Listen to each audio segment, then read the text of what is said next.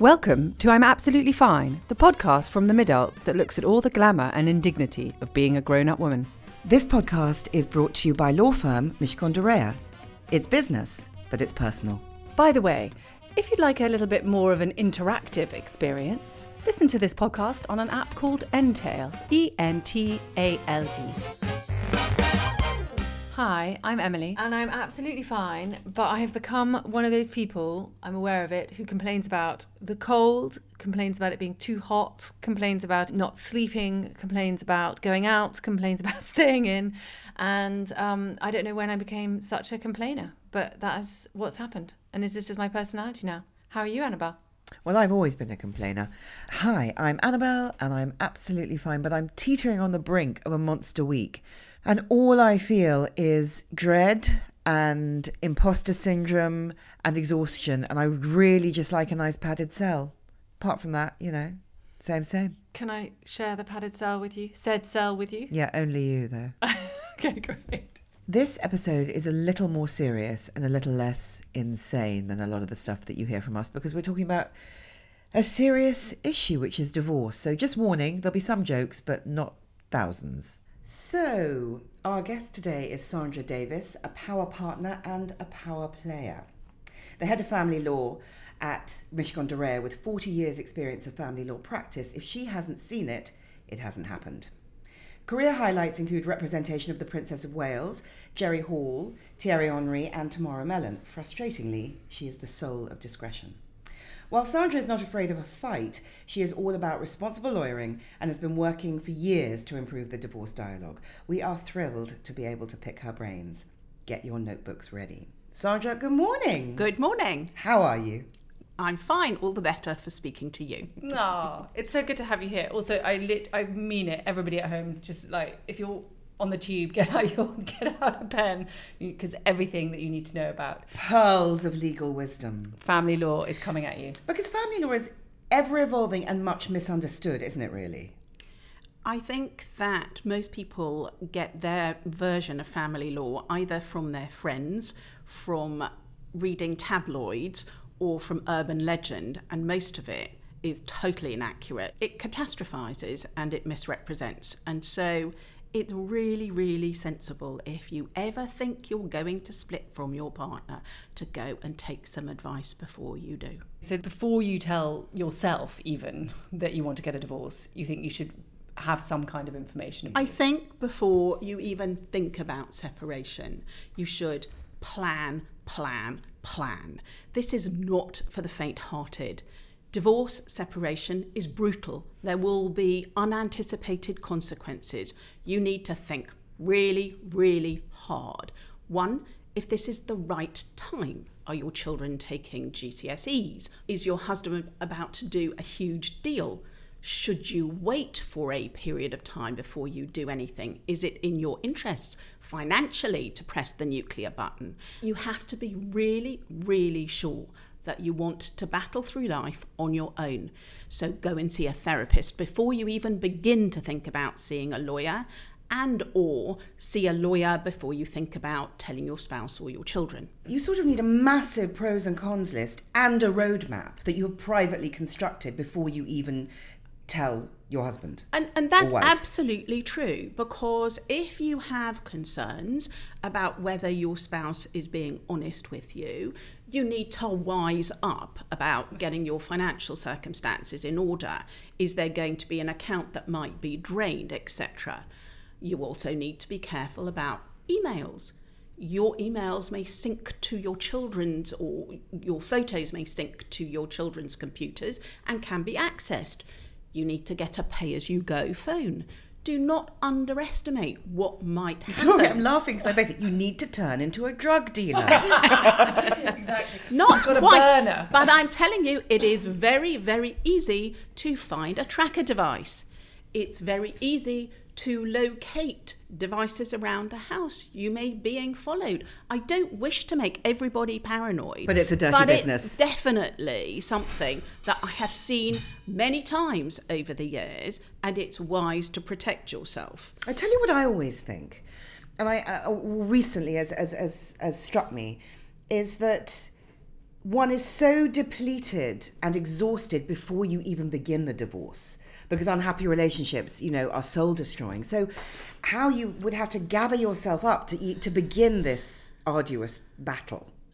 I think that it's definitely important to have the support of a therapist or a really close friend so that you can rely on them when things get difficult, as they will. And you also have to have a flight fund. Do not leave yourself with no money. Running away you Running away may, money. First of all, have to pay your lawyer if you want to take advice before you decide you're going to initiate proceedings or press the nuclear button. For God's sake, you have to give 12 months worth of bank statements. That's going to come up, so your spouse is going to know when you took advice. They're going to see the bank statements or the credit cards if they come through the house anyway. Be a bit clever about that. Not that solicitors want to be paid in cash because they don't, but your friend or your parents may provide the initial money. And in any event, you may start to save so that when your spouse decides to be punitive and pulls the plug on money and it takes you a couple of months to go to court, you're not left without any money to pay the bills or to pay for little Johnny's school trip or whatever. Yeah. You can't predict how vindictive people are going So to be. So don't assume that justice will prevail unless you're prepared. And assume assume nothing. nothing, hope for the best, prepare for the worst. Can I, ask you, how do you, because you must have seen a, like a terrible amount of heartbreak and distress in your 40 years. Um, and how do you balance compassion with practicality when you're dealing with a client? when I see a client, obviously I'm concerned to make sure that they know I've heard them, that I'm empathetic and I understand contextually where they're coming from. And so I have to try and help a client focus. And that's what's most important. I'm not here to actually provide the role of a therapist. I'm a very expensive shoulder to cry on. Do bear in mind that it takes a bit of time to get divorced. It could take the better part of a year, and you might still be sitting in the same house as your spouse, living this nightmare with that person, with your children. So think very hard about that. Lots of people do not have the facility, the finance to go and find somewhere else. Some do, and that's fine. And children shouldn't actually be in that conflictual zone for anything more than a period of time that they can bear. So you need to bear that in mind. Yeah. And it's very helpful if you can communicate properly with your spouse to try and work together to see a child psychologist so that you can share the information in an age appropriate way to your children. I tell you what I've seen from the outside, I don't know if it's true from your position as an insider, is how personality altering divorce can be. And how when people begin the process, the most timid can become these sort of crazed warriors. And people who were previously very focused can sort of dissolve. It does unexpected things to your personality, doesn't it? It's a self examination process. What responsibility do you have? Because it's never 100% one person's fault, generally. Think about where your life is going to go. It may seem really hard to actually think that far forward, but hmm. actually, you can have a lot of casualties on the way if all you are doing is being reactive. I want to make sure that my husband never sees my children again. Yeah, that No, no not good for that. the children. Yeah. I don't want to leave her with a penny. She's a spendthrift. No, not good as an outcome. She's living with so and so. Why should I pick up the tab? Well, he hasn't got any money. They're not really living together. It may not last, etc., etc. I don't want to give her anything. She sat on her bottom and done nothing. I'm the entrepreneur. No, it's actually a marriage, it's a partnership. It, everybody participates in that partnership. She's brought up the children, looked after the, the house, etc., enabled you to go to work. That's what happens. How do you find a lawyer? How do you know?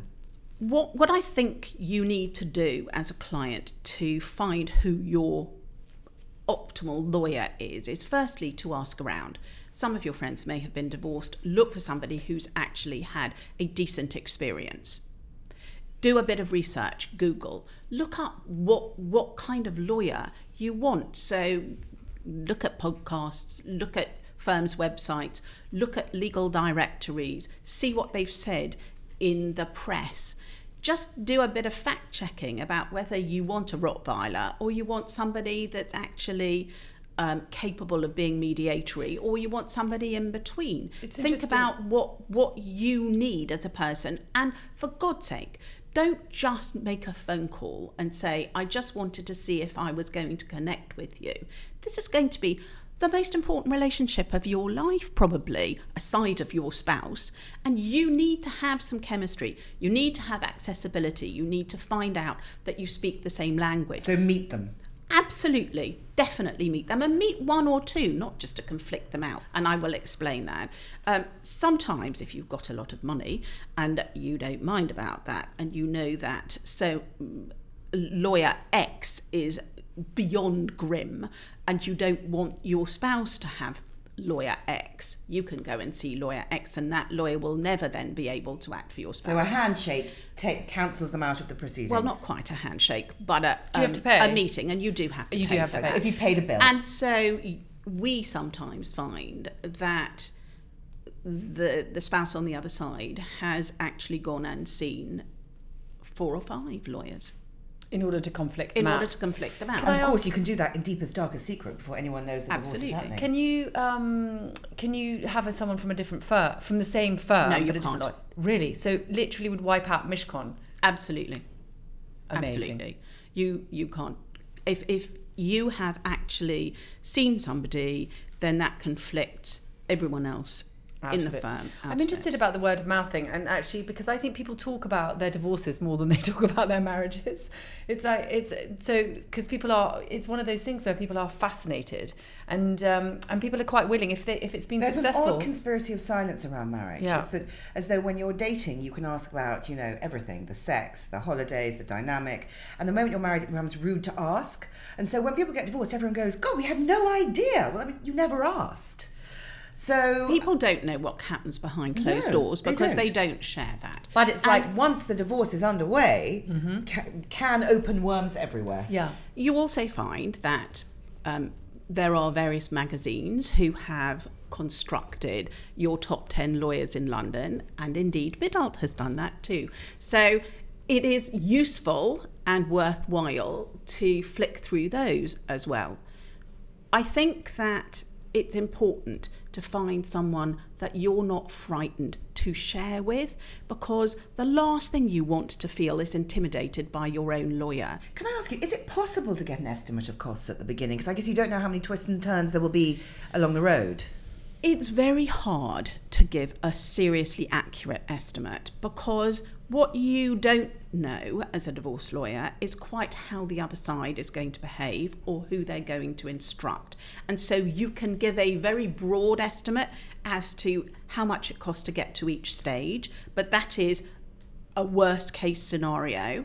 And some cases will settle round a table, um, even with millions of pounds, and be At stake. at stake and be less expensive than cases where there isn't as much money, but there's a higher degree of conflict. And as a lawyer, so you see a client, so someone comes in. I, I'm interested as well. Do they do they come? Do you find that clients come dressed in a particular way? Like I feel like that's probably one of the most grown up decisions that you've got to make is What like to what wear to to wear see to see my divorce divorce lawyer. lawyer for the first time. Do you find that? Do you feel like people are kind of rubbing in a in their sort of new I'm a presentable human suit? Please, please believe me that all of these things have happened to me. I don't think it it so much matters what you wear when you come to see your lawyer. Much more important what you wear when you go to court. I don't want somebody that looks like a lawyer. You want to get some kind of sympathy. Interesting. I, I think judges are human. They form impressions. Don't wear something that's too tight. If you're going to be there all day, it's going to kill you. Oh my god, what a nightmare! I'm never getting divorced just because I can't deal with the clothes.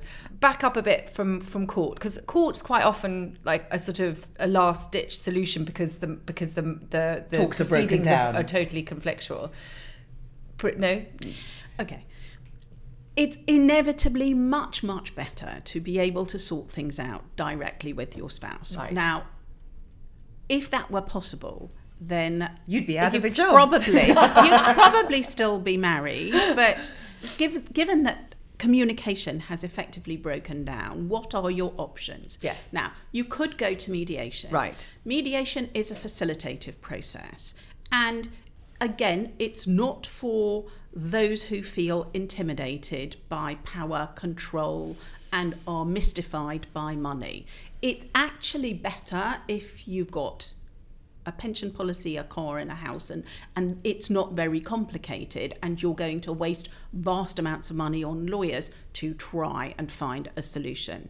Equally, it's better to find a solution for arrangements relating to children consensually, and the mediator will not be advising, but they will be trying to broker and reframe. So, so what you're saying is it's better to decide between the two of you where the children will spend their time rather than have a judge declare it. Why would you want somebody independent to make arrangements for the children that you know best?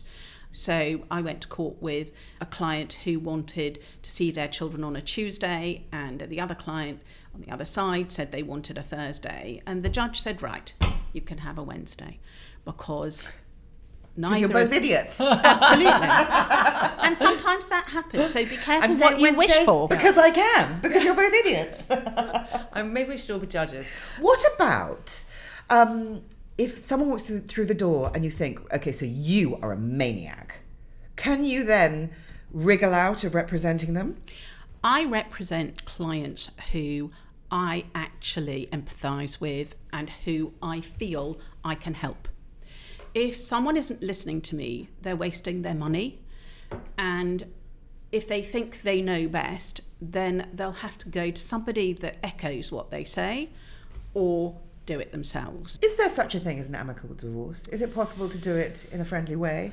And what elements should people put in place to try and keep it sort of on the straight and narrow if they possibly can? Of course, it's possible, but it takes two. It takes two to make a marriage and only one to make a divorce often. And so It takes two you to make an amicable divorce. To maths doesn't work. actually both focus on what's important. One, do you have enough money to waste on lawyers? Counterintuitive for me to say that, but actually, But the answer for the vast majority of the population is no. No. And so try and find a better way. There must be an easier solution. See if you can't actually use your lawyers wisely, sit down round a table, perhaps all together, and sort it out. Um, if you've got children, think about the years of co parenting where actually you are going to see each other. You don't want your ex partner coming up like indigestion every time you see them at the door. It's important to think about how you want your children to remember this process and not use them as pawns because you don't want them to think about it as a bloodbath afterwards. And I, I think as well, remembering my parents are divorced, but remembering the just that feeling of having to have two lives life with my mother and then life with my father and how you know how sudden you know even And no also, matter is how that it's going managed to mean that you as a child are going to suddenly have to become two people Well- and splinter? Because that's so terrible. It's, so terrible. and I think that happened to you. It's very scary. I think it's very scary because also you don't want to tell. You know, nobody wants to ask that, but we're naturally humans are curious. So it's like, well, how was it, or or how is it there, or whatever. And then you get into this awful kind of situation where you think, I'm not going to talk about what happens in this house, and I'm not I'm not going to share and that's really key. Do not use your children as messengers Yeah. to carry information and don't use them as informants to bring back information. I think it's really hard when there are two styles of parenting. When one parent keeps them up till midnight and allows them to watch whatever they want on television, and the other sends them to bed at six o'clock. It's impossible. I'm just laughing because my four-year-old came back from his father's and said, "Mama, when I was at Dad's house, I did not have a bath, but I did have a nosebleed." I think in com- in conflictual households it can be very competitive.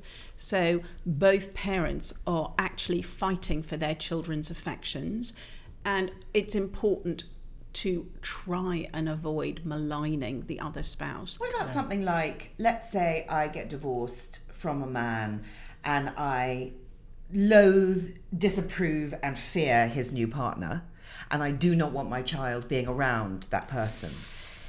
Is there anything you can do about that? It's just you just have to deal with your feelings. Sharp intake of breath Yes. from lawyer. Yeah. Um, Lawyer what dreading. obviously the optimal solution would be for all the parents to go into family therapy and for them to discuss why it is that um, wife one feels undermined threatened um, attacked by wife two Who happens to be a psychopath? and just saying. if, if in fact wife two is a psychopath and adversely affecting the children who don't want to go, then she has to look at what's in the children's interest and try and work around that with a better bit of therapeutic support rather than actually involve the court, which can be very expensive, very frustrating, very time consuming.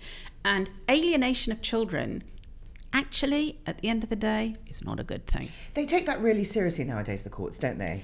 When one parent tries to alienate the other. it, it is a very difficult nut to crack because once a child has been poisoned and doesn't want to go and see their other parent, it's quite hard to actually move that child back into a safe environment. And the worst case scenario is to transfer residence. And you have to know that if a therapist who's been called in to give a view has said that, then actually Transfer residence as in move from the one child to the other parent. Yes. Yeah. Then, so then residence is the word we use now, right? Not custody. Not custody. Because in because I think out because Child arrangements. child arrangements because Emily and I were reading up on this and we saw that the word custody had been dropped in 1989. Isn't it scary how slowly society follow you know follows the legal process? because we would still talk We would still talk about custody. Yes. So And- now and we say residence or child arrangements. child arrangements because it moved away, the Children Act moved away from the power play of labelling Right. and ownership, possession being nine tenths of the law, custody. You are mine to have, and I can dictate what arrangements I, you I have. say that to my child. I say, "Who owns Barry the cat?" And he says, "I do." And I say, "Who owns you?" And he says, "You do." And I say, "Absolutely correct." As it should be. Again, you can't actually just decide you're going to up sticks and move without there being consequences. So, in my experience, I have had a number of kidnapping cases, one in the Old Bailey. We found information that showed that this particular wife was taking her four children away out of the country. And we stopped them at the airport. We got an order. We got the children back, and she got put in prison for six months Wow. That was quite an extreme case, but it happens, and it's not the only time it's happened in my career here. Can we talk to you about money? Yes. So, um, London is talked about as the divorce capital of the world because this is where you'll get 50%. That's what they say. How has it changed over the years and how has it changed for women? In October 2000, there was a case called White, which went to the Supreme Court, it was then the House of Lords, and that changed everything for women because up until then, um, a woman um, in the context of getting what her reasonable needs were never got an equal share of the wealth created during the marriage. And Mrs. White was a participant in their farming partnership. And she said, Well, I worked. Why shouldn't I get an equal share? And actually, Mrs. White, in the end, only got a third, and they wasted a fortune of money And on that was about on her lawyers. contribution but to it was about, fortune It was about her contribution. And historically, before that, women's contribution was weighed. So if you didn't work, then you didn't get quite as much. If you were the wife of a wealthy man, you got a bit for being more fragrant. Um, and going forward, what then happened was that ultimately, with the case law that then evolved, what was accrued during the marriage was then split, and the female role in the relationship was not evaluated on the basis of a specific contribution financially, but on the basis that when you go into a marriage, you go into a partnership, it's an equal partnership. And Right. what happens, happens. And you are then entitled to an equal share on exit. And so clearly, it was better for every which reason for a woman to initiate her divorce proceedings here. So, what we then had was divorce tourism. Right. We had the internationally wealthy who would come to London and would be unaware of what the outcome would be, and their spouse might have, wife might have planned to make sure that she was resident here for a year and then one year one day later bang that was it Inheritance. Can you go after your future ex-spouse's potential inheritance? So they are nothing, but they're about they're going to get a massive windfall at some point. if you are going to inherit, one of you is going to inherit, it can impact on maintenance. So, for example, if you're in receipt of maintenance and then you're going to get a big chunk of money, which is going to provide you with an income, you might not then be getting maintenance on top. And Right. it also depends on when the money came into the marriage and what it was used for. Was it kept separately? It's not What- going to be What left about out if it hasn't been inherited yet? So That's what I'm talking about. Yeah. If it hasn't been inherited yet, you're not going to be able to get a share of something that may happen in the future. but you could go back to court. But you could go back to court, yes. Also, what happens And if vary because no maintenance order is ever final. So you can vary upwards or downwards subject to a change in circumstance. But you think that broadly speaking, divorce has, has got better for women since 2000? I think divorce has got easier for women. Fairer? emotionally, it's no different. Sure. But in terms of an outcome, for sure, um, what's fair for one is not fair for another. So the the woman in this instance will get a an equal share of what's made during the marriage and a fairer proportion. Uh, for the wealth creator, they may see it as distinctly unfair. Yeah. Sandra, what are your what are your you know your red lines, your golden rules? What should you what would you advise people to categorically never do in terms of getting divorced? Never use your children as pawns. Don't lie to your lawyer. It will come back to bite you. There is nothing Don't lie worse to than me. Wearing like- a tin hat that- in court no, that- and thinking, "Oh my God, why didn't they just tell me that?" That's like the woman who l- lied about her weight when bungee jumping and died. don't lie to your lawyer. Don't lie to your lawyer. It, it can do. be that dramatic and has been. The worst thing in the world is to be caught out in cross examination with a big fat lie because it will impact you. And never do anything retributively. That too can come back to bite you. That's a tough when one. you tell porkies to the police and you both tell porkies to the police, your children might get taken into care. So think very carefully about it. If you decide that you're going to turn up at your husband's office and tell everybody what he has done to you and impact on his professional reputation, think for a minute before you want to do that because that's his livelihood and that will impact on you and your kids. and your children. So don't react to anything immediately, not to a solicitor's letter. Think about your reaction and what might happen and the consequences of it. Can we hit you with some quick fire true and false myths? Can we explode some divorce myths? Um, I'll start with the first one, which is if you live with someone for six months, or one year, or three years, or 10 years, or more, then you are automatically entitled to a share of their property because you achieve the status of common law husband or wife. Marvellous myth. No such thing as a common law anything. Um, you don't acquire rights as a woman if you live with somebody for any length of Or time man. or as a man. Um, it's not like California where you stick your toothbrush in and you get some rights. Just be careful what you promise. Okay, in bed at night, do not promise something in order to get something I'll else. always look after you. Um, no, something more deliberate, like I'll give you half the house if we're together in blah years, or um, Do people promise that that or, kind of thing so uh, specifically? yes, I really love you. I'll, uh, I yes, uh, I will give you a, a share of the house because that's equitable, estoppel, and um, you've promised something, and you can be held to that promise. Can promise. you? If But your it's, it's- actions, it's he said, she said, or he said, he yes, said, of or course. she said, she said. If your actions then follow through from that promise. But generally speaking, unless you've contributed in money or money's worth to a property, you could walk out with nothing.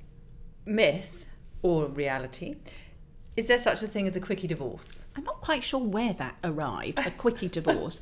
divorce takes the length of time it takes, which means that if you issue your petition, um, Bury St Edmunds or the High Court takes a number of months to get through it. And the easiest and quickest divorce you can get is probably four and a half months. Wow, that does sound quite quick. It sounds quite quick but- to me. But what you have to bear in mind is that everybody has to fill out the forms, the courts are very backlogged, and you would have to have arrived at a financial settlement by then. So it's really only.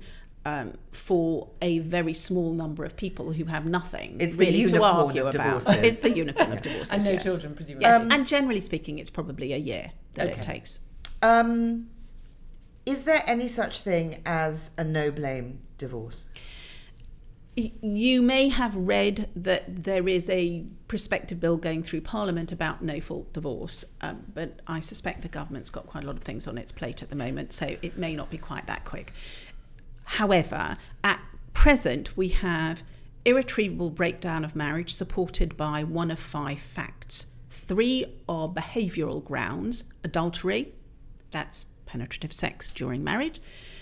with someone else. With someone else, yes.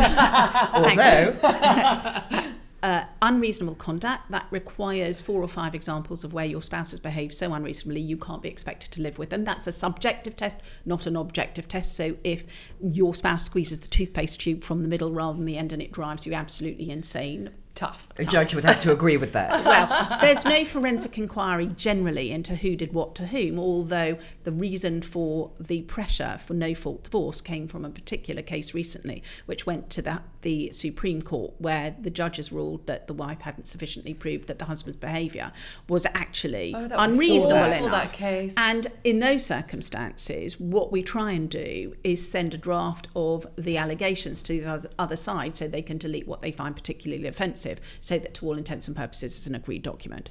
Um, then there's desertion for two years, two years separation with consent, or five years without.